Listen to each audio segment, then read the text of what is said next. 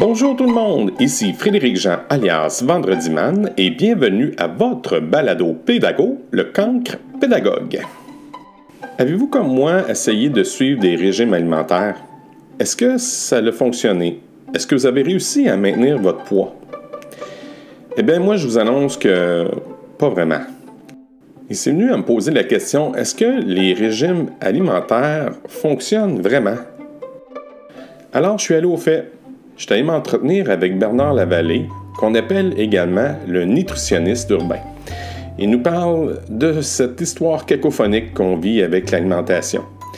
Il nous ouvre aussi une petite porte, comme il sait si bien le dire, pour euh, éduquer nos jeunes à l'importance de bien s'alimenter. Alors, mesdames et messieurs, je vous laisse avec le nutritionniste urbain. Bonne écoute!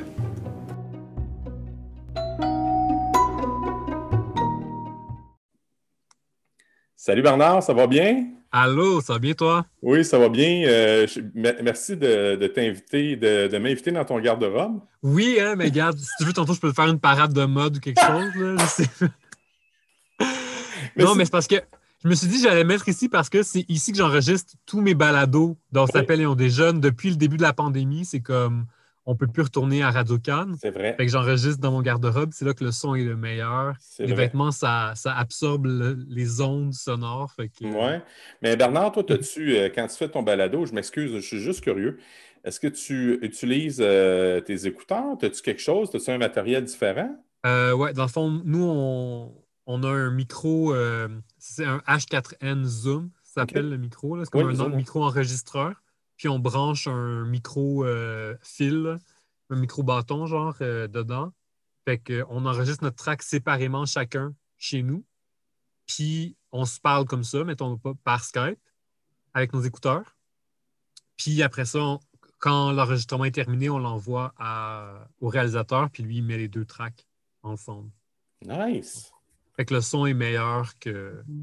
que juste comme par Skype, mettons. Oui, oui, oui. Puis même meilleur que par Zoom, là. Oui, c'est ça. Mais pour que ça ait l'air comme si on était ensemble, dans le fond. Exactement. Fait que, les gens, comme on le dit maintenant, là, on, on dit souvent qu'on ne se voit pas, mais les gens, ils ne s'en rendaient pas compte au début. Là. Pendant la pandémie, ils ne catchaient pas qu'on n'était pas vraiment ensemble. Mais non, on est chacun dans notre garde-robe, chacun chez soi. Puis on a enregistré maintenant plus d'épisodes pas ensemble qu'ensemble. Parce que c'est ça, le timing, là, c'est... c'est vrai! Ah, oh, c'est drôle! Toi, tu demeures à Montréal, hein, c'est ça? Oui. Et ouais. T'es comme le nutritionniste urbain de, de Montréal, le vulgarisateur ouais. alimentaire. Et tu sais, c'est un, c'est un bonheur pour moi de te recevoir parce que, ben, moi, je te connaissais déjà un petit peu, mais à cause des revues Ricardo, comme on s'est dit tantôt. Mm-hmm. Mais... mais euh, ma conjointe, elle, elle te connaît pas mal plus. Puis là, c'est, c'est drôle, je te fais une tranche de vie vite, vite. Là. Je t'en ai pas parlé mm-hmm. après entrevue. C'est que, tu sais, là, on, aujourd'hui, je suis en pédago, tu sais. Que je suis okay. au travail, je suis en télétravail. Puis là, ma... là j'ai fini mon travail, là. L'heure est correcte. Puis là, ma... c'est ça. Je suis en journée pédagogique, fait que je fais autre chose. Fait que je travaille pas. Mon frère est prof au primaire en passant. Fait que c'est vrai? OK, je comprends OK. votre struggle. Frère, dis-moi, qu'est-ce, qu'est-ce que tu... C'est quoi tes études que tu as faites pour en arriver comme... Faire mm. partie, tu fais partie de l'ordre des, des diététiques, mais ouais. dis-moi ce que tu as fait comme études. Donc, dans le fond, j'ai, j'ai fait mon bac et ma maîtrise en nutrition à l'Université de Montréal. Puis pour, dans le fond, faire partie de l'ordre professionnel des diététistes du Québec, il faut donc avoir fait ses études en nutrition. Puis après ça, il faut que tu t'inscrives à l'ordre. Et chaque année, il faut renouveler notre inscription. Donc, il faut faire des formations continues chaque année pour pouvoir continuer à pratiquer. Et donc, pour, au Québec, si tu veux t'appeler nutritionniste ou diététiste, c'est des synonymes, euh, il faut absolument faire partie de l'ordre professionnel. OK. OK. Puis là, tu étais à l'école avec Catherine, c'est bien ça, hein? Euh, non, non, Catherine, elle était là. On est allé à la même école, mais elle était là cinq ans plus, cinq ans avant moi. Donc, on ne s'est même pas croisé une seule fois dans les couloirs, là, parce qu'elle m'a comme plaqué okay. dans un casier ou quoi que ce soit. Là. Mais non, c'est ça, dans le fond, on a, on a étudié euh, pas en même temps, mais à la même, on a fait le même parcours un petit peu. Puis, dans le fond, après mes études, euh, je ne voulais pas être nutritionniste. Fait que je me suis retrouvé un peu face à un petit problème. Je me suis dit, OK, qu'est-ce que je vais faire de ma vie? Je viens d'étudier en nutrition, mais je ne veux pas être nutritionniste. Puis, euh, j'ai commencé à travailler en communication pour un organisme qui s'appelle Extenso. Ça n'existe plus maintenant, mais c'était un organisme, c'était un site web mm-hmm. euh, de vulgarisation scientifique en nutrition qui était écrit par des nutritionnistes qui étaient affiliés à l'université. Euh, fait que j'ai commencé à écrire pour eux, puis c'est comme vraiment de fil en aiguille que j'ai commencé à me rendre compte que les gens sont vraiment perdus en alimentation et en nutrition parce qu'on reçoit beaucoup trop d'informations. Fait qu'on ne sait plus quoi manger, on ne sait plus quoi pas manger, on ne sait plus quoi faire et tout ça. Euh, et il y avait clairement un besoin de vulgarisation, donc de, de, c'est ça, de, de vraiment, pour moi, de mâcher et de recracher ouais, cette information-là ouais. pour que ce soit facile à comprendre. Tout à fait. Euh, parce que souvent, c'est qu'on, la couverture médiatique de la nutrition est souvent vraiment mal faite. Donc, l'information à laquelle on a accès de manière générale, c'est, c'est de la bullshit très souvent. Là. Donc, ouais. euh, je vois vraiment cette, cette, euh, ce besoin-là pour le public de mieux comprendre la nutrition, mais aussi de se déculpabiliser puis de, de rendre ça moins stressant puis moins compliqué parce que ça n'a pas besoin d'être compliqué. Mmh, j'aime ça entendre ça parce que je vais te le dire, bien honnêtement, pour moi, personnellement, euh, oui, la, la, la, les aliments, moi, c'est, c'est le plaisir chez nous, là, c'est vraiment ça. Ma, ma conjointe a fait mmh. très bien à manger, mais en même temps, il y a des périodes où ça devient même de l'angoisse à la maison, ça. OK. Dans quel sens? Dans, la, dans le sens où, euh, euh, tu sais, comme, comme par exemple, la prise de poids, euh, après mm-hmm. ça, ben là, il y, euh, y a le temps des fêtes qui est un moment euh, ouf, un peu angoissant. Je vais être, je vais être franc, tu sais, pour des personnes qui ont la facilité à prendre du poids. Donc, moi, j'en suis un. Je vais te dire, honnêtement, j'ai, moi, j'ai plus de glande thyroïde. J'ai eu le cancer il y a dix ans. Puis euh, maintenant, la, tu sais, la synthroïde, ça, c'est mécanique. Fait que ça n'a jamais mm-hmm. la même... Euh, propriétés, les mêmes fonctions que si ça avait été le moteur naturel, dans le fond, qui, qui, qui génère. Là. Fait que chez nous, moi, ça demande, ça demande beaucoup plus de, d'efforts pour, mettons, garder un, un, un poids. Tu sais, j'avais mm-hmm. été, euh, j'ai, j'ai été, là, cinquante livres, j'étais coach de spinning. Mm-hmm. Ça allait très okay. bien. Puis après ça, j'ai, j'ai, j'ai laissé tomber ça parce que je m'étais en, en, j'avais, je m'étais parti d'une entreprise d'animation, que j'ai toujours d'ailleurs. Et que là, euh, j'ai mis comme le spinning de côté. Et là, je me suis mis à hashtag enflé, hashtag prendre du poids. Euh, fait que c'était un... Fait que c'est, un c'est un synonyme, c'est vraiment un synonyme... Euh, d'angoisse. C'est un love, euh, un love and hate relationship qu'on dirait, là. Ben, c'est, c'est vraiment bien décrit, en fait. Puis ce que, ce que tu me dis, c'est, c'est t'es clairement pas le seul à vivre ça. C'est ce love-hate relationship avec l'alimentation parce que, tu sais, à la base, l'alimentation, ça devrait être quelque chose de positif continuellement. C'est quelque chose que je répète vraiment souvent, c'est comme chaque repas, tu as le droit d'avoir du plaisir puis tu as le droit de manger des aliments que tu es heureux de manger. Mais à cause de tous les messages qu'on reçoit sur la nutrition et l'alimentation, donc des messages, par exemple, où on dit « il faut que tu sois mince » ou « si tu veux être beau » ou « si tu veux être une bonne personne dans notre société, tu dois être mince ». Quand on dit que si tu ne manges pas les bonnes affaires, tu ne vas pas être en santé, tu vas être malade, que c'est vraiment dangereux. Quand tu sais, des nouvelles qui sortent puis qu'on dit on a trouvé, là, on vient de découvrir le tueur dans le brocoli, puis que si tu manges trop de brocoli, ça va être dangereux. Puis la semaine d'après, c'est comme le verre de vin, ah, c'est bon pour le cœur. Puis la semaine d'après, le fromage, ça, si tu manges ça, tu vas faire une crise cardiaque. Ouais. Fait que, dans le fond, ça, c'est. Il y a un sociologue français qui s'appelle Claude Fischler. Lui, il a appelé ça la cacophonie nutritionnelle. Donc, c'est le fait de recevoir plein de messages contradictoires sur la nutrition. Puis comme consommateur, ce que ça fait, ou comme, comme consommateur ou comme mangeur, comme on, on les appelle des fois, ouais. ben, c'est que ça te rend anxieux par rapport à l'alimentation parce qu'on n'est pas capable de discriminer quels sont les bons messages, quels messages on devrait écouter versus ceux qu'on ne devrait pas écouter. Ou, dans mon cas, c'est ce qui est basé sur la science plus. Euh, donc, on n'est pas capable de, faire, de discriminer ce qui est bon de pas bon comme information. Donc, ça devient anxieux, puis on ne sait plus qui croire et on ne sait plus quoi manger. Fait que la cacophonie nutritionnelle est vraiment à la source de cette angoisse dont tu parles. Je pense, c'est du moins une, des, une de ces sources-là, clairement. Ah oui, mais je, je suis d'accord. Puis surtout, le, avec tout ce qu'on a comme médias, tu sais, je te donne un exemple que, que je vois chaque année, puis je dis, bon, ça repart. Tu sais, euh, dans les réseaux sociaux, là, euh, il arrive, mettons, janvier. Ah là là là là, là on, je, on se fait carabiner d'informations sur la nutrition. Puis des fois, là, Bernard, là, c'est des fausses, des fausses, euh, de la fausse publicité là, mensongère, trompeuse. Euh, ben, tu dis des fois, mais comme c'est très souvent ça. Oui, hein? L'industrie, ouais. l'industrie des produits et des services amaigrissants, c'est une industrie de milliards de dollars. Euh, le début de l'année, effectivement, c'est toujours associé aux résolutions et une des résolutions qu'on prend, c'est toujours de perdre du poids. L'industrie le sait. Donc, ils vont jouer là-dessus. Tu sais, les gyms, c'est la même chose un peu. Tu sais, ils jouent beaucoup leur marketing là-dessus. Moi, je m'amuse très souvent à chercher euh, avec Google Trends. Tu sais, sur, tu peux voir c'est quoi les tendances, des, les, les mots-clés qui sont recherchés. Tu sais. Et à ouais. chaque fois, quand tu prends des aliments, et là, je, je mets mes guillemets, là, ceux qui ne me voient mm-hmm. pas en ce moment. Là, donc, quand tu cherches des aliments santé, entre guillemets, parce que ça n'existe pas un aliment santé, là, mais tu sais, euh, que dans la tête des gens, c'est associé à la santé, tu vois toujours le pic de recherche en janvier. Toujours, toujours, toujours. Puis après, ça redescend. Donc, il y a clairement en janvier quelque chose qui fait que, ben, tu sais, nouvelle année, new me, c'est genre mm-hmm. new year, new me, puis c'est comme mm-hmm. cette, cette affaire-là. Euh, puis donc, oui, l'industrie le sait, puis c'est pour ça qu'on est bombardé de ces messages-là. Puis moi, tu vois, ça fait, ça doit faire proche de dix ans maintenant, un petit peu moins, là, mais que j'ai commencé à, à faire de la communication en nutrition, donc à travailler avec les médias, puis je vois très bien le cycle médiatique, là. Chaque année, ça revient, là. Donc, souvent, tu sais, des chroniques que j'ai faites qu'il y a cinq ans ou six ans, ben, on me demande encore de les refaire, tu sais, ou tu sais, le même oui. sujet, tu sais, on, on me repose la même question six ans plus tard, puis je me dis, oh boy, OK, mais est-ce que je vais faire ça toute ma vie?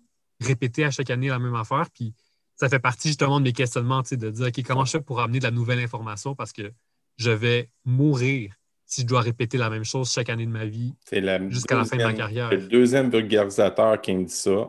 Ah ouais? Euh, oui, Olivier Bernard, le pharmacien, même ben, chose. On dit... a eu des discussions, Olivier puis moi, là-dessus. Ah oui, c'est vrai? Hey, ouais, ouais, ouais. Il, dit, il dit, je pourrais faire ça, Frédéric, là, à l'infini. Là. Ça n'arrête plus, là, tu sais. Ouais. Ben, tant mieux, absolument. Ça a un marché pour euh, Bernard Lavallée. Ben, OK, ben c'est ça. Non, mais moi, là, tu vois, ça fait, je, j'ai toujours ces questionnements-là. Oui, c'est bon pour moi parce qu'il y a un marché puis ça veut dire qu'il y a un besoin. Mais de l'autre ouais. côté, je me dis... Je peux pas croire que je suis capable de vivre à temps plein de juste défaire la bullshit qu'on envoie dans la tête des gens. C'est fou, hein? À quelque part, c'est triste, là. C'est fou. C'est c'est, fou. Donc, donc c'est toujours, j'ai toujours ce questionnement-là. Je suis toujours tiraillé en me disant « Ah, c'est le fun, finalement, les, les messages que j'envoie, ça intéresse encore les gens. » Ou ils ont encore besoin de se faire répéter, même si j'ai l'impression que ça fait dix ans que je dis la même chose. Ils ont encore besoin. Le, le message résonne encore, tu sais. Mais de l'autre côté, je me dis, le message résonne encore. Dix ans plus tard, ça veut dire c'est que dix ans plus tard, ça n'a pas changé. C'est hallucinant. Je suis toujours tiraillé entre ces deux euh, émotions-là, je te dirais. Mmh, puis, tu sais, euh, puis les, les, comme tu parles des régimes amaigrissants, là, tu sais, présentement, là, il y a le régime keto qui est à grosse, en grosse mode, les magasins. J'ai, moi, j'ai un bon ami à moi qui a, qui a, qui a un magasin qui s'appelle Arachide Dépôt à Victoriaville. Puis il dit, hey, Frédéric, j'ai des produits keto, faut que tu essayes ça. T'sais, j'ai eu cette curiosité-là à un moment donné. Je me suis dit, ben, coudonc, c'est-tu vraiment une solution? Puis là, tu vois-tu dans ma famille, euh, j'en ai, euh, j'ai des membres de ma famille qui ont essayé ça. Et oui, il y a certains résultats, mais il ne faut pas lâcher. Parce que du moment où tu lâches ça, euh, c'est ben, terminé. Vois, qu'est-ce qui se passe pour, dans l'organisme? C'est quoi ça? Pour revenir encore à ma question du cycle médiatique, là. Ouais. Encore une fois, dans les, mes dix ans ou un peu moins de carrière, le nombre de diètes que j'ai vues apparaître et disparaître continuellement, puis qu'on me demandait de dire « OK, là, telle nouvelle diète qui est à la mode en ce moment, c'est-tu vrai? Ça marche-tu? » et, et là, de mon côté, de devoir faire le travail de chercher toute la science en arrière pour prouver que « ben non, ça marche pas parce que X, Y, Z raison qui est basée sur la science, puis c'est n'importe quoi, puis on veut juste aller chercher votre argent, puis faites attention, puis ces affaires-là. » Puis à un moment donné, je me suis écœuré, parce que, encore une fois, je, je me répète, là, mais je me suis dit, je vais-tu passer ma vie entière à juste attendre que la nouvelle diète à la mode sorte, lire qu'est-ce qu'on dit là-dessus, puis montrer aux gens, ça marche pas la diète, non. Fait que je te dirais que la diète keto, pour moi, était comme un peu le, le moment où je me suis... Quand ça est devenu très, très populaire, puis que tout le monde me dit, hey, parle de la diète keto, parle de la diète keto, qu'est-ce que c'est bon, nanana. Je me suis dit, hey, pour vrai, moi, je suis plus capable là, de chaque année ça. Avoir à faire ça. Alors, j'aime mieux... Euh, j'aime mieux communiquer sur des messages qui sont plus globaux par rapport mmh. aux diètes. Mmh. Puis, la, encore une fois, des messages qui sont basés sur la science. Euh, d'un point de vue scientifique, et ça, c'est, c'est important, je pense, à, à dire, en deux mille vingt, le, on a eu des lignes directrices pour le traitement de l'obésité, qui ont été émises par euh, des, des experts au Canada, là, par des experts, donc des médecins, des nutritionnistes, vraiment plein de, de spécialistes dans le domaine de traitement de l'obésité, qui ont émis, c'est quoi, les nouvelles lignes directrices donc, que les professionnels de la santé devraient suivre. Donc, document très important et très sérieux. OK. Une des conclusions de ce rapport, c'est de dire, à ce jour, nous n'avons pas encore trouvé la solution pour faire perdre du poids sur le long terme aux gens à partir de la restriction calorique. Donc, à partir de, grosso modo, dire aux gens, mangez moins, là, peu importe si c'est manger moins de glucides, manger moins de patates, manger moins de calories, manger moins de points, peu importe, là, ça ne marche pas. On n'a toujours pas trouvé, après des décennies de recherche, ça ne marche pas. Entre quatre-vingt-cinq et quatre-vingt-quinze pour cent des gens qui font des diètes ou des restrictions caloriques vont reprendre le poids perdu dans les cinq années suivantes. Donc, voilà. Je suis écœuré que chaque année, il y a une nouvelle diète qui sorte puis qu'on nous dise « Ah, oh, mais là, cette fois-ci, là, on a enfin trouvé la solution. » Mais non, c'est toujours la même affaire. Les glucides, d'ailleurs, c'en est un très bon exemple. Il y a eu la diète Atkins, il y a eu le pain pâte patate, maintenant on appelle ça le keto. Les arguments changent, mais c'est les mêmes aliments qu'on vous dit de couper. Puis on a la science pour montrer que sur le long terme, ça ne fonctionne pas pour différentes raisons, notamment parce que les gens ne sont pas capables de le tenir pour toute leur vie. Puis pourquoi tu ne le, le, le tiens pas? Ce n'est pas parce que tu es poche. C'est parce qu'on n'est pas fait pour se restreindre dans la vie. Notre corps, il n'aime pas ça, là, qu'on mange moins que nos besoins. Lui, ce qu'il veut, c'est qu'on réponde à nos besoins en calories, à nos besoins en énergie. Il n'aime pas ça là, quand on essaie de manger moins. Fait qu'il va tout faire en son pouvoir pour s'assurer que tu manges, que tu continues à manger. Donc, euh, je préfère de beaucoup, du moins en ce moment, là, communiquer sur des messages plus globaux par rapport à la diète parce qu'on a la science. Et je sais que ce message-là que je dis aujourd'hui, bien, il va s'appliquer même si demain matin, il y a une nouvelle diète qui sort puis qu'on dit « Ah oui, là, cette fois-ci, ça marche. Regarde, là. Ça fait des décennies qu'on nous dit que ça va marcher, puis ça ne marche jamais. » Fait mmh. comme, à un moment donné, il faut qu'on faut passer à autre chose. Là. C'est, qu'est-ce, que, qu'est-ce que je trouve d'autant plus plate, c'est que tu as des personnalités ou des médecins derrière la patente, puis qui disent « Oui, ça marche. Oui, c'est bon. » Mettons, euh, comme j'ai entendu, euh, mettons, tu dis « La recette machin... Euh, » Euh, approuvé par un médecin qui étudie à Harvard, euh, tu sais. Oui, mais... Euh, là, tu dis, ben, voyons donc, là, le monde vient de te poser la question, euh, puis finalement, euh, c'est-tu bon? Non? C'est, je, je, je comprends que ça doit, ça doit jouer ses nerfs, euh, ses nerfs c'est, sur les nerfs de l'arrière-train, on peut dire. Là. Ben ça, c'est, ça, c'est l'argument d'autorité. Fait que, tu sais, c'est de dire, s'il y a un médecin qui a dit que c'était bon à quelque part, même si peut-être le nom du médecin était inventé, ou que, ah, genre, oui. c'est comme, tu sais, ça peut être, ou ça peut être euh, un docteur, mais tu sais, ça peut être docteur, c'est parce qu'il y a un, un doctorat en, genre, whatever, en astronomie, genre, ou tu comprends ce que je veux dire, tu sais, ça peut être en n'importe quoi, mais tu peux l'appeler docteur. Okay. Donc, il joue sur l'argument d'autorité pour dire, ben, s'il y a un médecin qui a dit que c'était vrai, ben là, c'est sûr que c'est vrai d'abord. Sans penser, sans regarder, ben, qu'est-ce que le reste de la profession dit? Ou qu'est-ce que le, la, le reste de la science dit?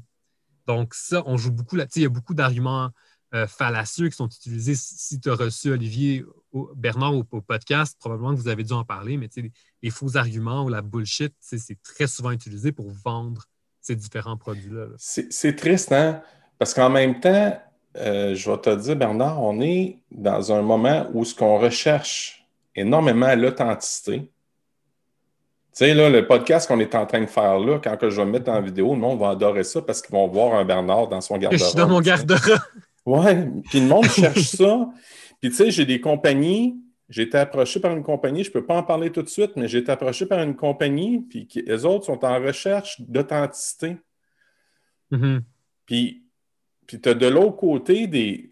Hum, Caroline. T'sais, moi aussi, j'ai cette veine-là qui, comment, qui me lève. Je suis pas mal sympathique à ça parce que moi, ça fait, moi c'est un combat de, de tous les instants. Là, euh, mm-hmm. Du moment où ce que je me laisse emporter, euh, ça y est, c'est terminé. Là, je, je, peux, je peux sentir une poutine, prendre une livre, mettons. Pour donner, donner une idée. Là. Fait que, euh, mais mais il y, y a quelque chose que j'ai réalisé aussi au travers, c'est qu'on a aussi une physionomie du corps. Ça, je ne dis pas ça pour me dire... Non, non, je vais accepter ce que je suis tel que je suis. C'est pas ça que je veux dire. C'est ce que... Ben, qu'est-ce qu'il y aurait de mal? Je, je m'excuse, là, mais qu'est-ce qu'il y aurait de... Puis je, je, je veux pas euh, rentrer dans la psychanalyse ou, ou quoi que ce soit, mais non, non, pas du qu'est-ce tout, qu'il y a de mal tout. À s'accepter comme tu es? J'ai aucun mal. Qu'est-ce qu'il y a de mal à s'aimer? J'ai... On est dans ouais. une société là, ouais. qui nous dit toujours que tu, ne, tu dois toujours changer. Ouais, ouais. Tu, dois, tu dois toujours vouloir perdre du poids. Puis tu es une bonne personne si tu veux perdre du poids et si tu es plus mince. Et combi... regarde dans tes amis, regarde dans ton entourage, combien de tes amis disent « Hey, moi, je me trouve vraiment beau. Hey, moi, là, j'aime vraiment mon corps. » Sorry. Non. C'est pas normal, là. Non, c'est pas normal. C'est, ben, c'est normal, mais c'est triste et c'est malsain et ça... Et, y a, on n'a pas besoin de chercher plus loin de pourquoi, comme les gens sont tant stressés par rapport à l'alimentation, par leur poids, par leur apparence, pourquoi ça devient de l'anxiété. C'est, c'est pas normal dans notre société de s'accepter comme on est puis de s'aimer. Mmh. Fait que c'était ma petite parenthèse, là. Mais j'adore ta parenthèse.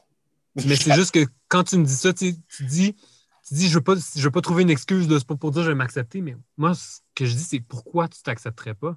Mmh. Tu sais, je trouve que on... On met énormément de pression sur les gens à atteindre des idéaux de beauté qui sont artificiels, honnêtement. Maintenant, là, je, je suis prêt à dire ce terme-là. Là, la plupart des, des, des vedettes, au Québec, c'est peut-être un petit peu moins pire, là, mais quand tu regardes plus les, les, le vedettariat américain, ouais. où les vedettes vont mettre énormément, énormément d'argent pour modifier leur corps de, de base. Fait que, changer leurs dents, Euh, avoir des implants de seins, des implants de fesses, euh, des liposuctions. Donc déjà, il y a comme une reconstruction du corps. Après ça, tu as les photos qui sont partagées sur les médias sociaux qui sont retouchées, photoshopées. Ah, j'ai oublié l'étape entre les deux qui se faisait comme maquiller complètement, que tu peux carrément genre changer le visage tellement il y a du maquillage complet. Mm-hmm. Tu as toutes ces étapes-là. Donc, les idéaux de beauté qu'on, qu'on essaie de, d'atteindre, c'est artificiel, là. Totalement. C'est très loin de ce que bien des gens vont être capables d'atteindre dans leur vie. Parce que c'est normal. Il y a, il y a une vraie diversité corporelle. C'est vrai, là. C'est pas, c'est pas une excuse, là, de dire qu'il y a des gens plus minces et des gens plus gros. C'est pas une excuse. C'est vrai. Mmh. Il y a, on a tous une génétique différente. Mmh. Ça, ça, tu l'as appris aussi dans tes cours, hein, Bernard? Oui, non, mais le pire, c'est que... Non, mais c'est, c'est pas... C'est ça, c'est pas comme... Comment je dirais? Tu sais, les... C'est, ça va au-delà de la science, je te dirais même. Tu sais, comme justement, puis avec le podcast, c'est quelque chose qu'on essaie d'aborder très souvent avec Catherine, c'est Vraiment. Nous, on a une formation en nutrition. Donc, la, la science qui s'intéresse au lien entre les aliments et la santé. Mais la réalité, c'est que la nutrition, c'est une sphère de l'alimentation. Puis les gens dans la vie, ils mangent pas juste pour la santé. Ils mangent pour mille raisons différentes. Puis que tu regardes, quand tu t'intéresses à l'histoire, quand tu t'intéresses à la politique, à l'économie, à la philosophie, il y a toujours des liens à faire avec l'alimentation parce que les aliments ont toujours été au cœur de la vie des êtres humains. Tu sais. Ouais. Euh, donc, on ne peut pas juste réfléchir aux aliments comme des paquets de nutriments puis des paquets de calories. Il faut regarder ailleurs, tu sais, les valeurs qui sont rattachées. Puis... Donc, quand je parle de diversité corporelle, par exemple, pour moi, c'est, c'est des questions de justice sociale, tu sais, aussi, puis de dire comme les personnes grosses vivent la discrimination dans notre société. C'est pas correct. Puis je pense que comme nutritionniste, j'ai... Et donc, c'est pas... Euh... Je veux dire, oui, c'est scientifique dans le sens où, comme oui, il y a des études qui montrent que les personnes grosses souffrent de discrimination dans toutes les sphères de leur vie, au travail et, et compagnie. Mais pour moi, c'est aussi une question de valeur. Tu comprends? C'est pas juste comme, ah, c'est écrit, donc il y a eu une étude sur le sujet, donc c'est vrai, puis je vais en parler. Non. Il y a aussi ma question de valeur qui dit comme, genre, est-ce que les gens peuvent s'accepter? Comme pour moi, c'est comme une valeur. C'est que tout le monde a le droit de... de s'accepter. Mmh, Après ça, je peux dire, comme nutritionniste et comme professionnel de la santé, ben, si les gens s'acceptent, peut-être qu'ils vont être plus heureux, puis s'ils sont plus heureux, peut-être que leur santé mentale va aller mieux. C'est un ça, step plus loin. Ça se peut-tu aussi que si tu si t'arrêtes de te stresser, tu vas tu, tu, tu donneras plus de... Tu sais, comme, mettons, des, des mauvaises pepsides à ton corps, des mauvais... Euh, tu sais, j'essaie ben, de trouver quelque chose de, de scientifique, souvent... là, mettons. Là. On essaie souvent de, comme, médicaliser... Ah, je sais pas... Ah, c'est vraiment... Inter... Pour vrai, c'est la première fois, je pense, que je dis que je vais, je vais dire ça, que, que tu m'amènes là. Fait que je, nice. Je sais même pas encore exactement comment... Vas-y, euh, vas-y, c'est pas grave. Comment faire... Comment, comme, dire exactement ce que je veux dire, mais... Ouais. Très souvent, les gens, justement, ils vont me dire, comme... Ah, tu sais, si, mettons, t'es stressé... ça fait augmenter telle hormone dans ton corps de stress. Puis l'hormone de stress, ça va avoir, ça fait une cascade de réactions dans ton corps qui va aller atteindre, genre, ça va, faire, va, créer, ça va te faire créer de la glycémie, ta glycémie va augmenter, tu vas accumuler plus de gras. Bon, bref. À un moment donné, là, la réalité, c'est qu'on ne sait pas. Là. Puis il y a tellement de facteurs qui influencent dans la vie tous les jours que là, on me donne de commencer à dire, là, hey, si t'es stressé, ça augmente telle hormone moi, personnellement, je m'en fous de un. Puis de deux, je ne pense pas que c'est le genre d'information qui va aider les gens. Qui ça aide de savoir si je suis stressé, ça augmente la telle hormone qui va avoir telle réaction? Non, c'est compliqué à comprendre. Je ne sais pas quel impact ça a réellement. Puis ça ne se contrôle pas vraiment tes hormones. Fait qu'à la place, pour moi, un message qui peut-être vulgarise ces informations-là puis qui est peut-être plus euh, utile, c'est juste de dire comme déstresse-toi ou tu sais, accepte-toi ou genre tu as le droit d'avoir du plaisir. Je vais atteindre le même objectif à la personne qui reçoit mon message, qui est de « je veux la déculpabiliser, je veux la déstresser », sans lui dire « attention, là, si tu es trop stressé, là, tes hormones vont augmenter puis ça va faire telle, telle, telle affaire. Mm. » Tu sais, moi, je m'en fous. Tu sais, je trouve ça complexe comme information à passer aux gens. Vrai. Et même stressant parce que comment tu... « Oh mon Dieu, mais là, si je suis stressé, oh my God, qu'est-ce qui va se passer? » Là, tu versus... fais du méta-stress. Oui, mais tu niaises, mais c'est vraiment ça. Euh, je, dans mon, mon deuxième livre, je parle d'un concept qui s'appelle le nutritionnisme. Okay? Oui. Puis le nutritionnisme, c'est de décortiquer les aliments dans leurs composantes. Les vitamines, les glucides, les protéines, ces affaires-là. Mais et un autre terme qui est utilisé pour décrire la même chose, c'est du réductionnisme nutritionnel. C'est comme un, c'est comme un peu un synonyme. Mais du réductionnisme, on en fait dans plein de trucs en sciences, puis en médecine. Donc, on donne des conseils aux gens, mais comme basé sur comme ah, la petite hormone, qu'est-ce qu'elle va faire dans ton corps si tu fais tel truc puis tel truc, mais on ne travaille pas avec, quand on est des communicateurs, on ne travaille pas avec des, mais même comme professionnel de la santé, tu ne travailles pas avec des hormones sur deux pattes, là. Tu travailles avec des êtres humains entiers qui ont un corps, mais qui ont aussi une santé mentale, tu sais, c'est comme... Fait que, pour moi, si tu veux que le message passe et que ça fonctionne, tu dois parler à l'être humain en entier. Tu ne peux pas juste te concentrer sur la, la petite protéine ou le petit truc comme ça. Ça ne marche pas. C'est trop complexe à appliquer dans la vie de tous les jours. C'est fun à entendre, ça. C'est fun à entendre. Puis je, moi, le, le but, l'objectif derrière aussi, c'est que moi, j'aimerais ça montrer ça, dans le fond, cet épisode-là de balado à mes élèves. Moi, je suis en sixième année. OK. Mon euh, frère puis... aussi est en sixième. Il est prof de sixième. C'est vrai, hein? C'est drôle. Il travaille, il travaille où? Euh, je me souviens plus du nom de l'école. OK, mais ben, c'est pour la, ouais. la, comme, le Centre des services scolaires de Montréal? Je sais pas. Hey, je sais plus comment vous êtes, euh, comment vous êtes séparés, là, dans... Non, ça, je... Je peux pas aller plus loin que ça. C'est vrai, c'est correct, c'est pas grave, fais-toi-en pas. Ouais, mais, non, mais euh, c'est ça, pour venir à mes élèves de six, j'ai... Ouais. j'ai tu sais... Euh, je te parlais tantôt de corpulence, d'accepter la corpulence, tout ça, parce que, tu sais, on en voit déjà dès le primaire, tu sais, des, des filles qui, sont, qui ont une morphologie peut-être plus en V, mettons, déjà, là, tu sais, euh, sont, sont, sont, sont, mettons, j'en ai une en tête, là, je n'aimerais pas le nom, mais elle est plus corpulente, puis elle a vraiment des épaules larges, puis un petit bassin, tu sais. Puis là, je me dis, tiens, la physionomie, la physionomie du corps est là. Puis là, je vois des élèves, des, des belles filles. Moi, j'ai des, des filles de sixième année, là, j'en ai là, qui sont à hey, mon dos. Euh, il y en a une qui doit être pas loin de cinq pieds huit, cinq pieds neuf. Là, c'est des grandes filles. Là, sixième année, mm-hmm. déjà, là, c'est des grandes, grandes filles. Puis, tu sais, euh, mais là, c'est, c'est vraiment l'image corporelle là, au coton. Là, absolument. Ouais, ouais. Ben, on... ouais, vas-y. Vas-y, vas-y je, je t'écoute. Non, non, mais c'est juste, c'est une population qui est, qui est très sensible aux questions d'image corporelle. Ben, les, les femmes, en, de manière générale, mais on sait que les, les jeunes filles au primaire, il y en a déjà une, une bonne partie d'entre elles. Je n'ai pas la statistique exacte, là, mais c'est le groupe Équilibre, qui est un groupe qui s'intéresse à l'image corporelle au Québec, qui avait fait cette étude-là. Puis au primaire, tu as une pro- bonne proportion des filles qui vont déjà avoir fait une diète. Donc, et, quand je dis diète, c'est qu'ils vont avoir essayé de perdre du poids d'une certaine façon, comme genre sauter des repas, ou bien manger moins, ce genre de choses-là. Donc, ce que ça montre, c'est que la préoccupation à l'égard du poids, ça commence extrêmement jeune. C'est une population qui est super vulnérable. Euh, les, les jeunes ados aussi, là, en vieillissant, c'est vraiment une population qui est vulnérable. Euh, et il y a... Y a je pense pas qu'on a une, une raison, un, une cause au problème puis une solution, mais parmi les solutions que, que moi j'ai, et notamment, justement, d'avoir un discours qui... Euh, tu sais, de faire attention comme adulte quand tu parles à, à, devant les enfants, oui. de ne pas parler de ton corps de façon négative, tu sais. Oui, OK. Ou du corps de quiconque, évidemment, de façon négative, mais souvent, on a plus tendance, généralement, à parler de son propre corps de façon plus méchante qu'on va en parler du corps des autres personnes. Autre chose, oui. Peut-être une petite autodérision, là. Ouais, autre, autre chose à, à réfléchir. Mais, donc, de ne pas parler de, de, de l'apparence corporelle des gens, que ce soit positif ou négatif. Donc, tu sais, quelqu'un qui perd du poids, mettons, puis le féliciter, puis être comme « Wow, t'as perdu du poids, bravo, t'es tellement belle maintenant », puis tout ça.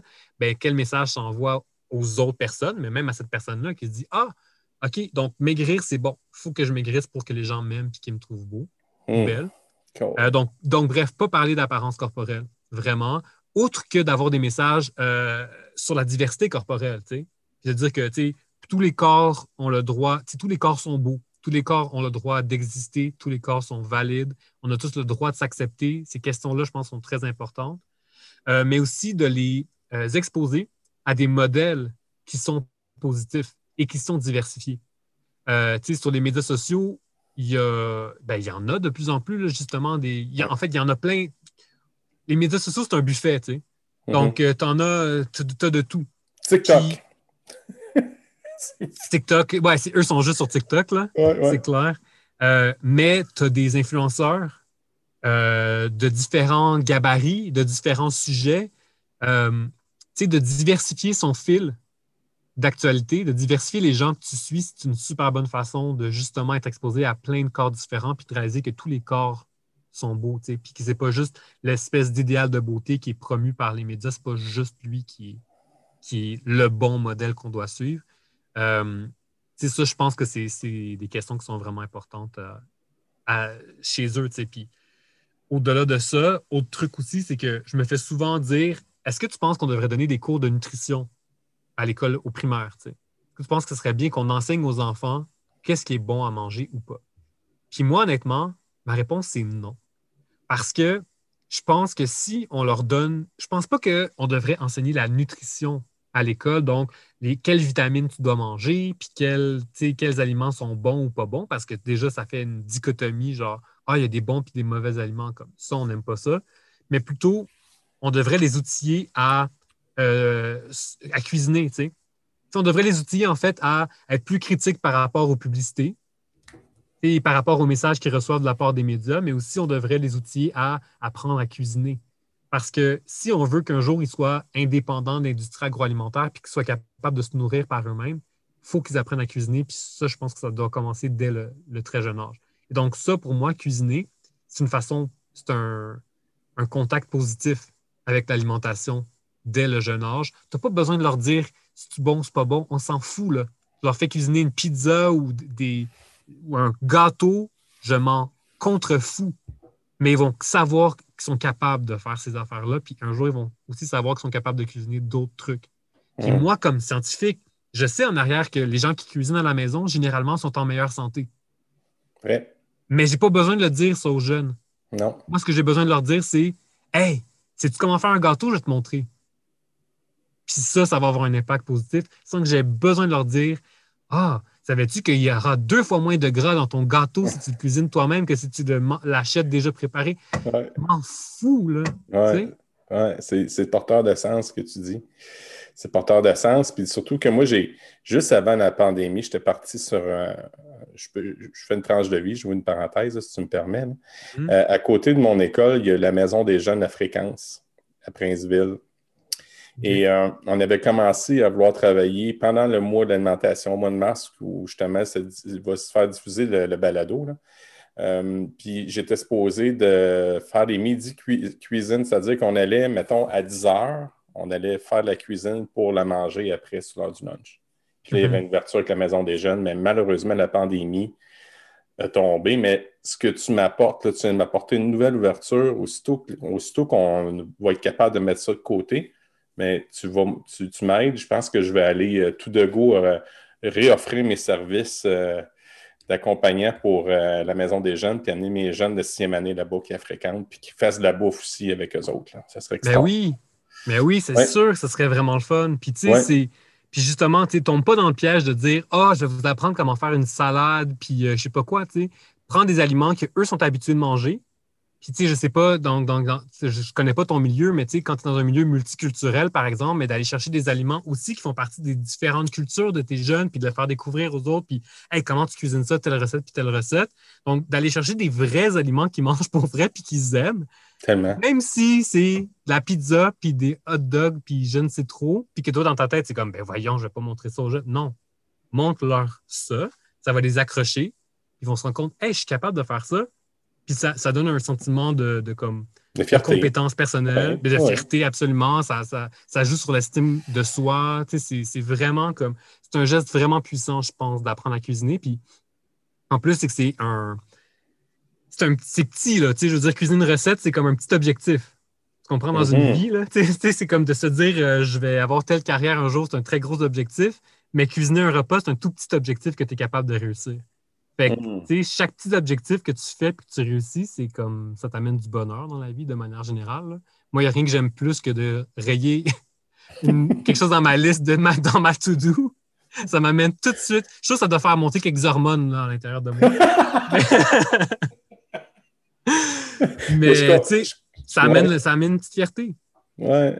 Je suis content de partager ça avec toi. Tu sais, même en même temps, tu sais, le balado que je t'ai dit après entrevue, je fais ça au point de départ pour vous faire du bien, puis tu me fais du bien, fait que je, je suis vraiment content. Fait que ben, si ça, tant mieux. si, ça me parle, si ça me parle, ça va sûrement parler beaucoup de mes confrères, mes consoeurs euh, dans le milieu de l'éducation. C'est, c'est clair, clair, clair. Euh, si on allait, tu, tu dis, as-tu toujours trippé ça? Sur, je, je vais reculer dans ton passé. Là. Mm-hmm. As-tu toujours trippé sur, sur la nourriture? C'est-tu quelque chose qui t'a toujours fasciné? Pas, pas tant, honnêtement. Tu sais, je suis, en fait, je suis quelqu'un de très scientifique, là. Tu sais, si tu demandais à mes parents, genre, qui j'étais comme enfant, j'étais déjà un enfant là, full scientifique, genre, qui recevait un microscope à sa fête, puis tu sais, ce genre de, de trucs-là. Là. Donc, ça, oui, ça a toujours fait partie de ma, de ma vie, tu sais, que j'ai, j'ai toujours lu énormément. Bon, donc, très intello, ça, c'est sûr. Mm-hmm. Euh, mais, honnêtement, c'est par hasard presque que je suis tombé en nutrition, dans le sens où, euh, au cégep, je savais, genre, j'ai fait des sciences nature parce que oui, ça m'intéressait, la chimie, la bio, mm-hmm. mais je ne savais pas quoi faire. Après ça, je suis allé voir une conseillère en orientation. C'est elle qui m'a dit, puis tu sais, je disais, en plus, c'est drôle parce que, tu sais, ça a vraiment marché pour moi, là, la conseillère en orientation, parce que était... moi, ce que je voulais faire, c'était soit être scientifique, soit être journaliste. Puis là, elle était comme, ben, si tu vas en nutrition, tu vas pouvoir, comme, expliquer tes concepts scientifiques aux gens. Peut-être ouais. une façon de comme le faire. Puis j'ai comme, ah ben ouais, j'avoue, ça serait cool. Puis, euh, puis juste, parce que j'avais suivi un cours de nutrition aussi au cégep. Genre. Puis c'est là que j'ai comme eu un petit peu un petit étincelle. Je me suis dit, ah ok, c'est quand même cool ça. Ouais, mais en réalité, c'est vraiment comme la conseillère en orientation qui était comme, ben, nutritionniste, c'est de la science, mais que tu transmets aux gens. Et regarde, je, je me suis inscrit dans ce seul programme, dans une seule université. Ça a marché, genre, c'est pas. Ça ou rien. Puis euh, genre, ah, je fais, ouais, on va voir. C'est fun, c'est intéressant de savoir. Puis aujourd'hui, euh, puis ça, je, je le dis souvent, tu sais, c'est que je pense que je serais heureux dans beaucoup d'autres domaines aussi, dans le sens que ce qui me nourrit vraiment, sans faire de mauvais jeu de mots, c'est vraiment le fait d'apprendre continuellement. Puis le, l'alimentation, c'est un domaine qui est tellement vaste puis qui est tellement au cœur de la vie de tout le monde que je sais que je vais toujours avoir quelque chose à apprendre. Je n'aurai jamais terminé. Puis j'ai, je, j'ai vraiment un, pl- un très grand plaisir, parce que je reviens à mon petit côté intello, là, mais j'ai vraiment un plaisir à juste me spécialiser en ce moment. À continuer à... à tu sais, comme... Je fais juste lire sur la, l'alimentation et la nutrition auprès. Tu sais, c'est comme... Ça fait dix ans là, que je travaille là-dedans, puis je trippe tellement à me dire « Wow, je suis en train de devenir vraiment, vraiment spécialisé dans un domaine que je sais qu'il n'y a pas beaucoup de gens qui vont avoir toutes les connaissances que j'ai parce que ça fait dix ans que je fais juste comme réfléchir à ça puis écrire sur le sujet. » Puis ça, ça me fait vraiment triper, mais c'est vraiment mon côté de curiosité, mon côté, tu sais, comme intello, science, là. Donc, mais je pense que j'aurais été heureux probablement dans d'autres domaines scientifiques. OK. Parce que j'ai, tu sais, j'ai, j'ai écouté euh, On s'appelle et on déjeune, là, tu sais, ton mm-hmm. balado sur audio, puis je trouve ça vraiment captivant. Puis, j'ai, puis l'é- l'énergie, l'énergie que tu mets là-dedans, c'est une énergie de joy, là, tu sais, c'est pas... Tu, tu, tu, tu, tu le rends accessible, joyeux, puis, puis l'interaction que tu as avec Catherine, ben ça mm-hmm. rend...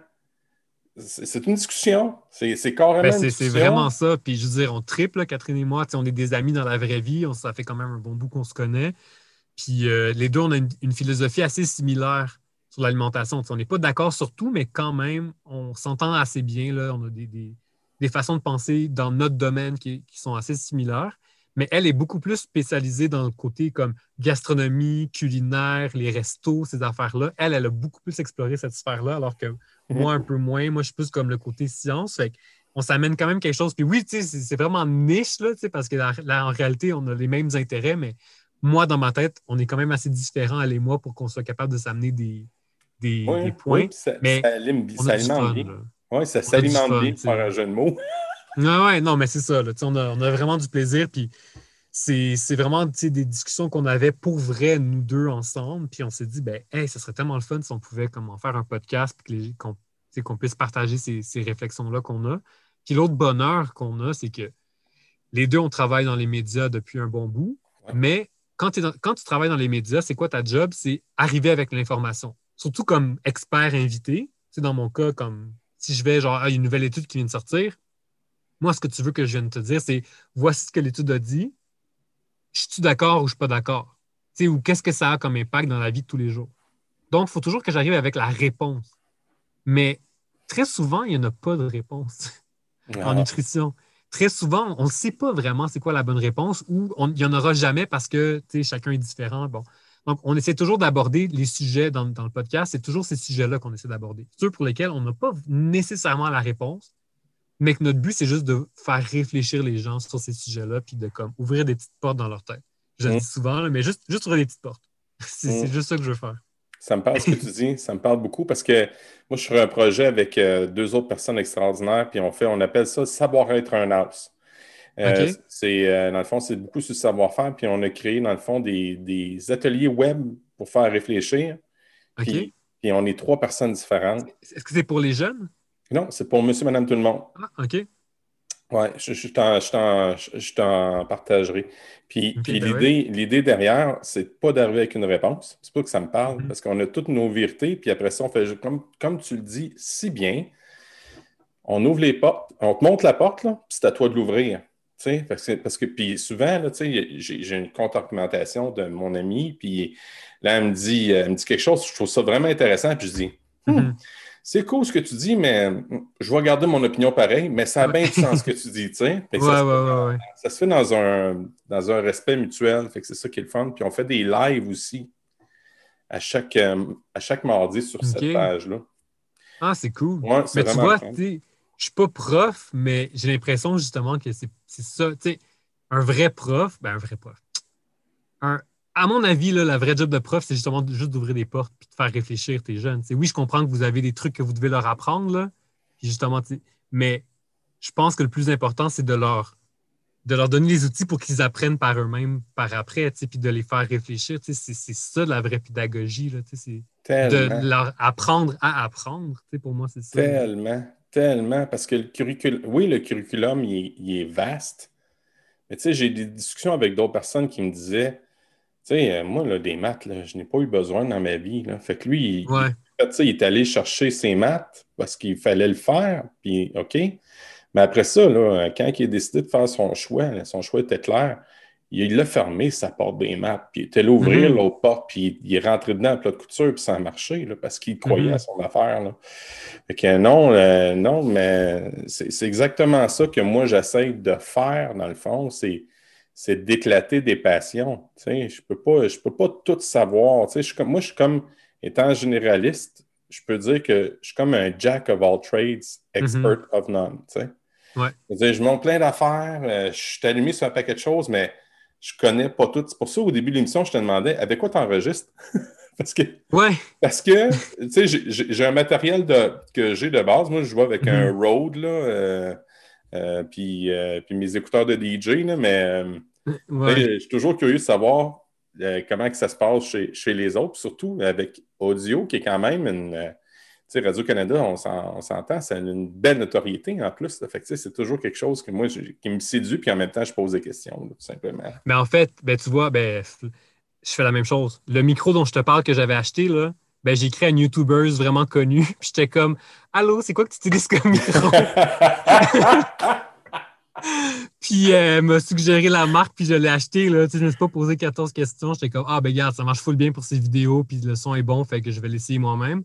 Puis c'est elle qui m'a dit, comme, ah, j'avais fait full de recherche, puis j'ai demandé aux autres YouTubers c'était quoi que j'utilisais. Fait que j'étais comme, ok, c'est parfait. Fait que tu sais, c'est de même qu'on apprend, là.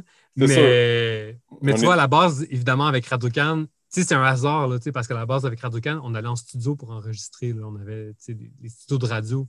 Mais c'est mm-hmm. vraiment avec la pandémie que là, on s'est retrouvés à être juste comme chacun chez nous. Puis là, on ne savait pas combien de temps ça allait durer. Puis tout. Fait que, ouais. là, c'est ça. Fait que là, on a on nos, nos studios dans nos garde-robes. Puis, euh, regarde, on fait, on fait avec ce qu'on a.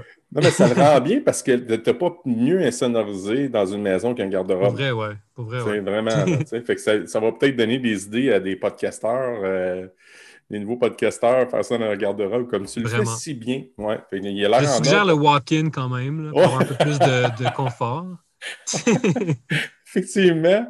Puis tu sais, ça prend aussi un garde-robe qui est moindrement en ordre, tu sais. Ah, ouais. ouais. Toi, toi, toi, il est je, te confirme, non, je te confirme qu'il y a la moitié du garde-robe qui est sur mon lit en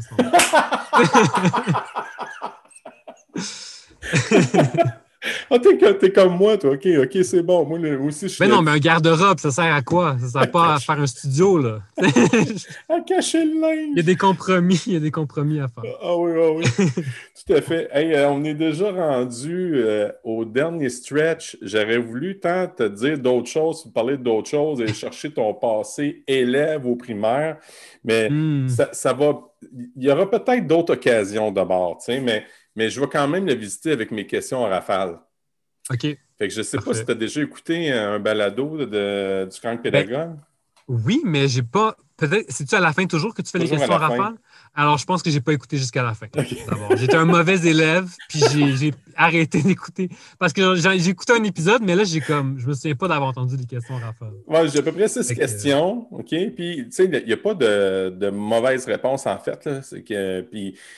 Puis, puis c'est des questions, puis tu peux y aller concis où tu dis « Oh là là, tabarouette, euh, j'ai de quoi dire là-dessus. » Puis moi, je te suis, là, tu sais, comme je dis à okay. toutes mes balados, moi, ma vie, c'est une planche de surf. Fait que je vais prendre ta bague, puis je vais t'amener Parfait. Là où tu veux aller.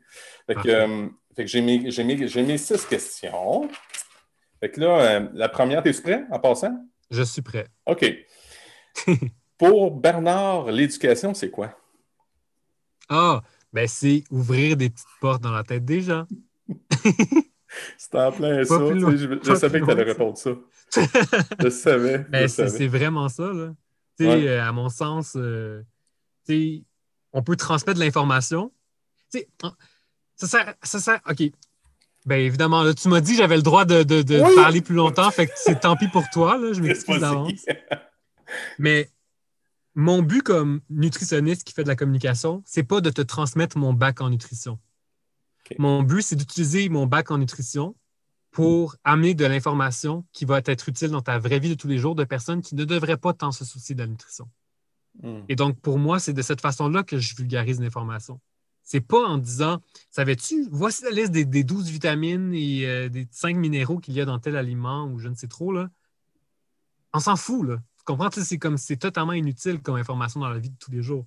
Moi, ce qui est important, c'est que si je communique, donner une information qui va te faire réfléchir, qui va te donner soit un, quelque chose que tu peux faire dans la vie ou qui va t'amener ailleurs et qui va te faire réfléchir.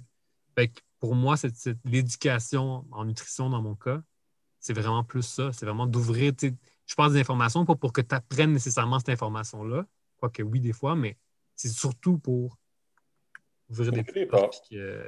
Nice. Est-ce que tu puisses aller plus loin? Nice.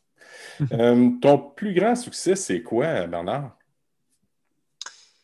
Euh... Te l'avais dit. Euh... Pas de ah, ouais. ben, c'est, c'est vraiment difficile à dire. En ce moment, mon projet, tu sais, je, je vais, la, je vais la, y aller d'une autre façon, là, mais mon plus Vas-y. Grand plaisir en ce moment, ou mon projet qui me fait le plus de, de plaisir, parce que j'ai goût de dire que c'est peut-être de même que je mesure le succès, là. Mm-hmm. C'est pas genre à combien, combien j'ai vendu de livres ou combien de gens qui ont écouté une vidéo. Je, je, pour moi, c'est plus comme à quel point j'ai du fun à faire quelque chose. C'est sûr que c'est vraiment le fun quand les gens triplent, mais bref, le, le balado que je fais en ce moment, c'est vraiment ça qui m'anime le plus puis qui me fait le plus plaisir. Donc, en ce moment, j'ai le goût de dire que c'est ça qui, qui, qui est le, mon plus grand succès parce que c'est, c'est ça qui m'amène le plus de plaisir, mais probablement quand j'aurai d'autres projets que qui vont m'amener plein de plaisir, ce sera une autre réponse, là, mais j'essaie bon. de ne pas mesurer le succès par les... C'est évolutif. Par la popularité. Pendant longtemps, je l'ai faite, honnêtement. Là, ah ouais, tant okay. qu'à, tant qu'à continuer là-dessus, là, pendant longtemps, je pensais que c'était ça le succès, de dire ah, ben là, y a, je suis suivi par tant de personnes, puis il euh, y a tant de leads. Mais c'est tellement malsain de baser son, son, ben, son estime ou comme quand, à quel point ça, ça marche bien pour toi ou à quel point tu as du succès. Je trouve que c'est vraiment malsain de le baser sur des choses que tu ne contrôles pas. Mmh. Puis tu ne pourras jamais contrôler combien de personnes like ta publication, combien de gens comme te suivent. Tu ne peux pas contrôler ça. Effectivement. Il faut vraiment baser ça sur quelque chose que tu peux contrôler toi-même. Fait que pour moi, le plaisir que j'ai à faire un projet, c'est une source de, de motivation. Mmh, j'aime ça. Ton plus grand apprentissage d'abord, Bernard? Ben là, OK, mais ça, ça, ça, c'en est un très gros. Ce que je viens de dire, c'est un très gros apprentissage que j'ai eu. Là. Je sais. Vraiment. Là. Je, sais. je, le dis en, je le dis en deux phrases, mais ça a été ouais. des années de, de réflexion et de tristesse et de genre, oh mon Dieu, puis de, de ouais. remise en question. Fait que ça, ça a été un très, très gros apprentissage. Fait que c'est, laissé, que c'est laissé de côté euh, si les gens vont t'aimer absolument ou pas, puis euh, tout le kit, c'est ça que tu es en train de nous ouais. dire? Ben en fait, c'est que, tu sais, j'ai. En gros, là, j'ai, eu t- j'ai été chanceux dans la vie. J'ai, j'ai connu ce, du succès d'un point de vue de popularité très rapide, très rapidement. En fait, à la, en une journée, tu comprends? C'est comme le jour que j'ai lancé ma page, c'était populaire. Mm-hmm. C'est ça que j'ai connu comme depuis le début de, de ma carrière. Fait que je suis vraiment chanceux pour ça. Je suis vraiment content de ça. Mais ce que ça a fait, c'est que pendant longtemps, ça, ça m'a fait croire que ma valeur comme nutritionniste, voire même ma valeur comme personne, c'était lié à mon succès, à ma popularité. Ah, c'est brillant. Puis ça m'a pris beaucoup de temps avant de réaliser que c'était que c'était pas le cas.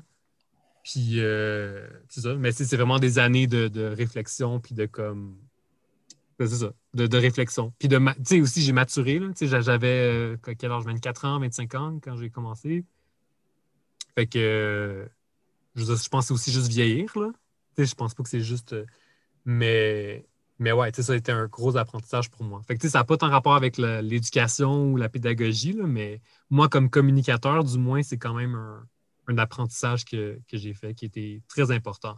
Surtout pour mon bonheur. Ouais, ouais. Puis c'est porteur de sens ce que tu dis. Parce que beaucoup de personnes, en l'occurrence TikTok, là, mes élèves, là, ils disent « Hey, j'ai eu je ne sais pas combien de viewers. » Là, là c'était... Ouais, ex- ouais, exactement. Puis là, j'ai fait « Ouais. » Puis là, après ça, ils sont déçus. « Ah! Oh. » La vie bascule, celle-là, j'ai juste eu trois cents views. Exactement. Mmh, Exactement.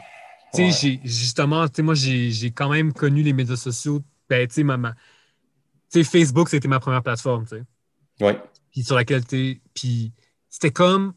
Facebook, on dirait que c'était comme moins pire. Là, je parle vraiment comme un vieillard là, quand je dis ça, mais on dirait que Facebook, Facebook, c'était comme moins pire dans le sens où comme on dirait que c'était les débuts des médias sociaux, puis tous les, euh, tous les outils qui sont utilisés aujourd'hui par les médias sociaux pour attirer ton attention, puis pour aller chercher comme justement ta petite dose de bonheur continuelle de, de likes, puis tout ça, c'était moins perfectionné. Mais aujourd'hui, mettons, quand je regarde TikTok, c'est, il y a tellement de, d'années d'expérience de bâtir des médias sociaux que c'est fait pour, tu veux juste, tu veux juste l'attention. Ben, toi, tu veux regarder, puis comme tu vas rester pogné là pendant des heures sans t'en rendre compte. Ouais. Mais c'est aussi justement ton petit, mon petit bonheur de ah, j'ai des likes, j'ai des likes, j'ai des likes, puis ça me fait du bien, puis je suis heureux. Tout est tellement bien euh, fait que ça nous, ça nous attrape. Puis effectivement, c'est quelque chose qui est. Encore une fois, je vais sonner comme un vieillard quand je dis ça, mais c'est inquiétant un peu pour les jeunes quand justement ils grandissent là-dedans. Puis Puis justement, qui croient que ben, c'est ça, le, ta, ta, ta valeur, c'est le nombre de likes que tu as reçus ou le nombre de personnes qui ont regardé ta vidéo ou le gens, de gens qui te suivent. C'est, c'est mmh. vraiment dangereux. Là. Mmh. C'est vraiment, mmh. vraiment, vraiment dangereux. Mmh. Puis en oui, même t'es... temps, je, je le comprends parce que leur vie est là-dessus. Ouais. Je comprends avec en même temps, tu sais, c'est comme... Ouais. Ouais. Mais c'est, c'est ouais. vraiment juste des réflexions que j'ai parce que je l'ai vécu moi-même dans ma profession.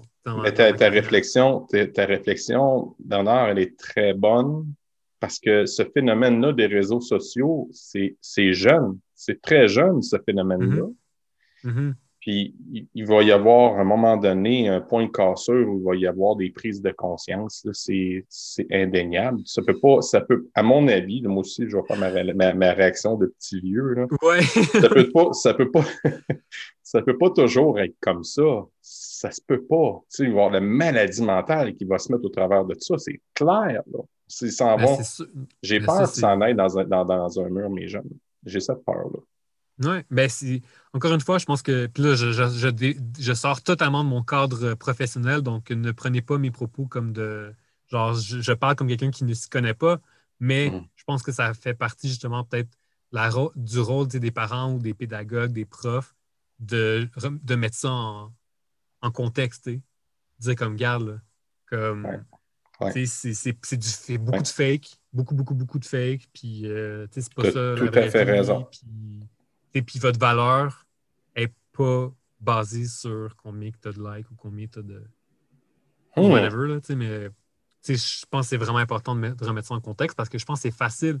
Je l'ai vécu comme adulte, fait que je n'ose même pas imaginer comme enfant comment c'est on encore est... plus facile de se faire prendre au On jeu, est fragile, hein? C'est de la vulnérabilité pour un enfant aussi, là. Ben oui, absolument. Hmm. Hmm. Euh, une personne qui a eu un impact dans ta vie, et pourquoi? Hmm, ben, my God, il y en a beaucoup, là, mais c'est sûr, mettons, ma directrice de maîtrise, probablement, Marie Marquis, euh, okay. parce que elle était, en fait, tu vois, un peu, je suis en train de, de voir des patterns dans ma vie, là, maintenant que tu me fais parler, mais autant comme je t'ai dit, quand j'ai fait ma, quand je suis entré au bac en nutrition, j'ai fait genre, je fais un choix de, de programme, puis si ça marche, c'est ça. Ouais. Quand j'ai fait ma maîtrise, c'était comme avec cette prof-là ou personne d'autre. Oh. Puis je suis allé la voir, puis j'étais comme, moi, je veux faire ma maîtrise avec vous. Pourquoi? C'est parce que euh, elle était, était spéciale. Donc, c'était une, out, pas, c'était une outsider. Maintenant, elle est rendue directrice du département de nutrition à l'Université de Montréal. Mais euh, elle s'intéresse au comportement alimentaire. Donc, plutôt que de s'intéresser à, euh, mettons, ce que les gens mettent dans leur assiette, ce qui souvent, c'est ça que tu t'intéresses en nutrition, donc ce que les gens mangent, elle, elle s'intéresse plutôt à pourquoi les gens mangent quelque chose. Donc, on s'intéresse au comportement alimentaire. Puis ça, moi, ça me parle beaucoup plus. Puis c'est vraiment, vraiment, vraiment ça qui m'intéresse davantage. C'est les gens qui écoutent le podcast vont se rendre compte. On parle de comportement alimentaire beaucoup, beaucoup plus. Nous, on s'intéresse au pourquoi en arrière. Donc, parce que pour moi, un aliment, un aliment n'est pas un aliment si tu ne l'as pas mangé. Fait que pour moi, c'est intéressant de savoir pourquoi tu vas aller choisir cet aliment-là. Hum. Parce que avant, avant que tu l'aies choisi, il n'y a, a pas d'impact sur toi, là. C'est vrai. Fait que c'est moi, vrai. Je m'intéresse beaucoup, beaucoup plus au comportement alimentaire. Donc, tu sais, c'est sûr que cette prof-là elle a eu vraiment un impact sur moi parce que quand je suis allé dans son cours, j'étais comme « Oh mon Dieu, wow! » C'est tellement un aspect que auquel je n'avais jamais pensé. Puis, c'est un, c'est un domaine de la nutrition qui s'intéresse beaucoup au sens social, en fait, qui intègre beaucoup des, des sens sociaux à l'intérieur. Puis moi, j'ai aucun background en sens social. Enfin, j'ai toujours été dans, dans le domaine scientifique, scientifique science nature. Ouais. Fait que maintenant, tout ce que je lis maintenant, c'est des trucs de sciences sociales, de, d'histoire, hey, yo, hey, d'anthropologie, puis de sociologie, puis pour de l'alimentation. Puis pour moi, c'est vraiment comme je trippe à fond. Fait que euh, ouais, je pense qu'elle a eu un grand impact sur moi. Je sens ton énergie, là. J'ai quasiment envie d'être nutritionniste à Barouette. C'est farce, hein? C'est comme ton balado. Je, l'ai, je, l'écoute, je l'écoutais, là, puis je faisais... Ah oh oui, c'est tellement ça. Ah oh oui, tu sais, c'est, c'est comme un comfort food, là. Tu sais, quelque chose de réconfortant, là. Ben, merci. Pour vrai, c'est, c'est vraiment le fun que tu dis ça, mais vraiment, c'est, c'est la chance que j'ai, c'est que je suis dans un domaine qui touche tout le monde dans leur quotidien. Exact. Donc, tu sais, quelqu'un qui travaille, genre, à la NASA, mettons, hmm. ben, c'est pas mal plus rare qu'il va pouvoir te parler de qu'est-ce qu'il fait dans son métier, puis tu te dis, hey, c'est bien vrai ça, l'autre fois, quand j'ai regardé Jupiter, là, moi aussi, je me suis dit comme... que genre, il y avait un anneau de trop, genre, je sais pas. Tu sais, jamais. Mais quand tu parles de bouffe, ça, à la seconde que, que j'en parle, peu importe où est-ce que je vais, les gens ont toujours dix mille questions parce que ça touche toute notre quotidien. Ouais, ça c'est touche, vraiment c'est... un des plaisirs que j'ai dans... dans c'est un besoin fondamental, fait que c'est clair. Hein? Ouais. Euh, as-tu un livre que toute personne devrait lire, à ton avis? Oh my God, ça c'est vraiment euh, ça, c'est, c'est une torture. Ça c'est vraiment une torture parce que ceux justement qui me suivent sur les médias sociaux savent que je fais toutes mes vidéos en face de ma bibliothèque d'habitude, okay. Ce qui est énorme. Je lis vraiment, vraiment, vraiment beaucoup. Là. C'est, c'est, c'est ce que je fais le plus. Fait que c'est vraiment de la torture que tu me demandes ça. Ben, dis-moi, euh, surtout ben... sur le... sur le coup de même, là, je suis comme... Dis-moi, dis-moi plutôt un livre que tu as récemment lu puis que tu as tweeté. Okay. Je vais te dire un livre que j'ai lu dernièrement. Ouais, mais vas-y. L'affaire, c'est que je suis pas sûr que c'est un livre que je recommanderais au grand public. C'est ça l'affaire. Oh. C'est que je lis des trucs très spécialisés en nutrition puis comme qui sont plus... Why comme... Why not? Mais je vais quand même te dire. Le dernier livre qui m'a vraiment fait triper, ça s'appelle « Eating Right in America ». Donc, « Bien manger en Amérique ou aux États-Unis mm. ». C'est écrit en deux mille treize. Grosso modo, c'est une femme qui a fait son doctorat sur le sujet, puis c'est comme son doctorat qui a été transformé en livre. C'est pour ça que je te dis, c'est pas nécessairement ce que je recommanderais comme petite lecture de chevet à, à tous. Cela étant dit, son, sa thèse, c'est de dire que depuis toujours, les conseils nutritionnels qu'on donne aux gens, on, on a toujours dit que c'était basé sur la science. Donc, on a toujours dit que c'était, OK, ben voici ce que la science dit que tu devrais manger et qu'est-ce que tu ne devrais pas manger. Et t- toujours selon les découvertes du moment, ça changeait, évidemment. Quand on découvrait de nouvelles vitamines, soudainement, c'était comme « Ah, ben faut-il que tu manges ça, puis tu manges ça. » Bon. Mais elle, sa thèse, c'est de dire « La science a été un argument. En réalité, c'est une question de moralité, les conseils alimentaires. » Et donc, depuis toujours, et, et elle fait un très bon argumentaire parce qu'elle part car- carrément de la religion jusqu'à aujourd'hui. À chaque fois qu'on dit aux gens qu'est-ce qu'ils devraient manger ou pas manger, c'est plus une question de moralité, c'est-à-dire les bonnes personnes mangent telle chose, puis les mauvaises personnes mangent telle autre chose. Ces, ces choses-là dont je te parle changent d'une société à l'autre. Donc, à une certaine époque, un exemple, à une époque où est-ce qu'on ne connaissait pas les vitamines, mais qu'on connaissait les calories, les protéines, les glucides, bien, un chercheur très connu en, en nutrition donnait comme conseil aux gens: mangez pas de fruits et de légumes parce que vous perdez votre argent. Il n'y a pas beaucoup de calories là-dedans, il n'y a pas beaucoup de protéines, puis ça coûte cher, fait que mangez pas ça, c'est mauvais pour vous. Mais c'est normal, il était basé sur la science. Ouais, ouais. Mais ce qui s'est passé, c'est que lui, il disait les personnes qui achètent des fruits et des légumes et qui n'ont pas les moyens de le faire sont niaiseuses. C'est des mauvaises personnes, c'est des dépensières parce qu'elles gaspillent leur argent sur des ressources qu'ils ne devraient pas faire. Donc, même si c'était basé sur la science, c'est une question de moralité. Donc, tu es ouais. une mauvaise personne. Si tu as fait ça, tu as dépensé de l'argent. Encore une et, fois. Et bref. Et encore aujourd'hui, on est dans la même chose. C'est-à-dire que ça, ça a changé. Notamment, ouais. on utilise aujourd'hui l'apparence corporelle comme euh, façon de, de mesurer la moralité des gens. Fait que ça, j'en ai parlé tantôt. Mais donc, si tu es gros, tu es une mauvaise personne. Si tu es mince, tu es une bonne personne. C'est ce que la société nous envoie comme message. Parce qu'on on a l'impression que si... t'es gros, par exemple, si t'es dans un corps qui est plus gros, je suis capable, de, je sais qu'est-ce que t'as mangé. Puis ce que t'as mangé, c'est pas des bonnes choses. Dans la tête des gens, c'est ça. Donc, c'est tout implicite. Bref, genre, tu vois, genre, faut pas que, je, que, que tu m'embarques trop dans ces affaires-là. Non, c'est emballant, mais... c'est emballant. Hey, ce qui est le fun d'un balado, c'est qu'à un moment donné, tu payes sur pause, tu vas faire tes affaires, puis tu reviens, tu payes sur play. C'est tout simple. Bref, ce livre-là, Eating Right in America, que j'ai lu dernièrement, ça m'a fait, ça m'a ouvert des nouvelles portes. Dans ma, ta- dans ma tête. C'est exactement ça. Moi, c'est tout ce que je demande d'un livre, c'est qu'il m'ouvre des nouvelles portes puis que je me dise « Ah, oh, wow, voici un nouvel angle à explorer puis à réfléchir sur l'alimentation. » Mais depuis que j'ai lu ce livre-là, je réalise que moi-même, j'ai pu avoir des propos comme communicateur en nutrition qui pouvaient être basés sur la morale mmh. et sur, sur la moralité. Puis de... Et donc, comment est-ce que je peux changer mon discours pour m'assurer que ça ne sera plus jamais le cas? Puis quand je donne des conseils aux gens, c'est pas parce que je dis « Ah, t'es une bonne personne si tu fais ça. » Tu sais? Ah, moi, à chaque fois que je fais un balado, là, à chaque fois, là, le monde va dire ah, il va encore dire ça, le camp pédagogue va encore dire ça. Je finis tout le temps et je fais toujours ah, j'ai appris quelque chose. C'est hallucinant. Ben, ça, c'est hallucinant. Bon. Généralement, c'est un bon signe. Ouais, fait que c'est comme si là, tu m'ouvrais un livre, tu me donnais le, le, le synopsis, là, puis là, j'avais, j'avais vu l'essentiel de ce que j'avais à voir, puis si je voulais mm-hmm. aller plus loin, j'avais rien qu'à lire. Ta matière préférée, c'est quoi? Euh, quand j'étais à l'école, j'étais à l'école, oui. matière, ben, biologie, biologie, là, ouais, j'ai pas mal toujours trippé. Biologie et chimie, c'était vraiment mes deux matières là, que je tripais à fond. Et, et tu sais, des fois, je, je, je connais pas ces affaires-là, mais des fois, je me dis, on a-tu comme un cerveau pour certains domaines, puis un cerveau pas pour d'autres domaines, je sais pas, là, mais mm-hmm. la physique, j'étais poche, mais pas. J'étais super bon dans toutes les matières, j'étais vraiment le petit élève modèle, mais la physique, j'étais toujours sur le bord de couler mes cours continuellement. Puis je, je faisais, j'avais un prof privé, genre j'allais au rattrapage, je faisais tout ce qu'il faut faire techniquement. Puis je te jure, c'était, j'ai passé sur la peau des fesses. Là, fait que t'as forcé, ta belle matière qui était comme ton, ton, ton, ton, ton talon d'Achille? C'était ton... ton... Ah, absolument. Ah ouais, c'était, c'était vraiment pas bon, là. Ah ben. Ah vraiment. Ah ben. Fait que chimie bio, là, c'était... Ah ben.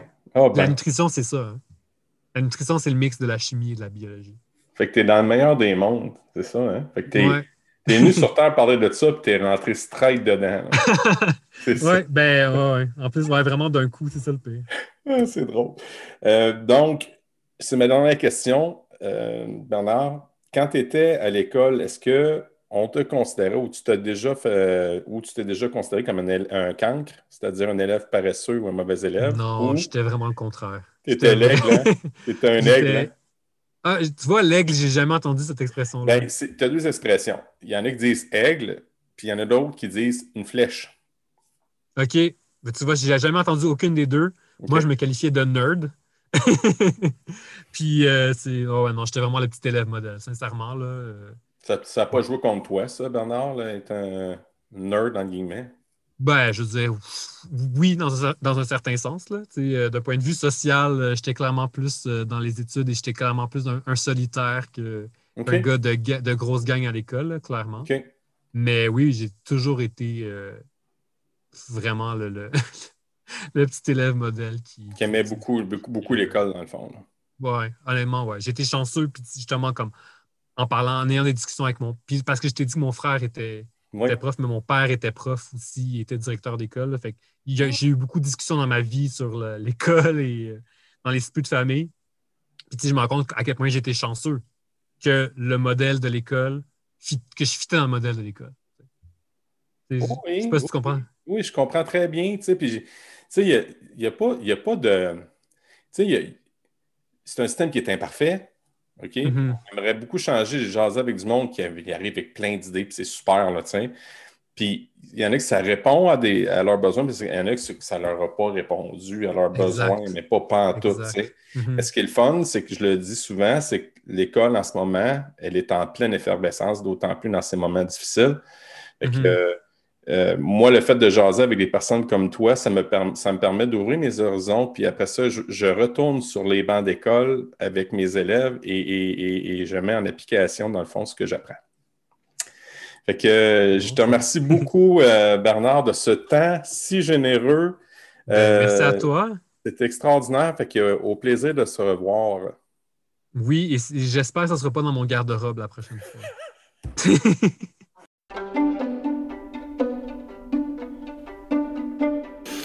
C'est ce qui met un terme à cet épisode du Cancre Pédagogue. Revenez-nous la semaine prochaine alors que je m'entretiens avec Estéliane Kermagollet qui nous explique une réalité de l'éducation chez les Français.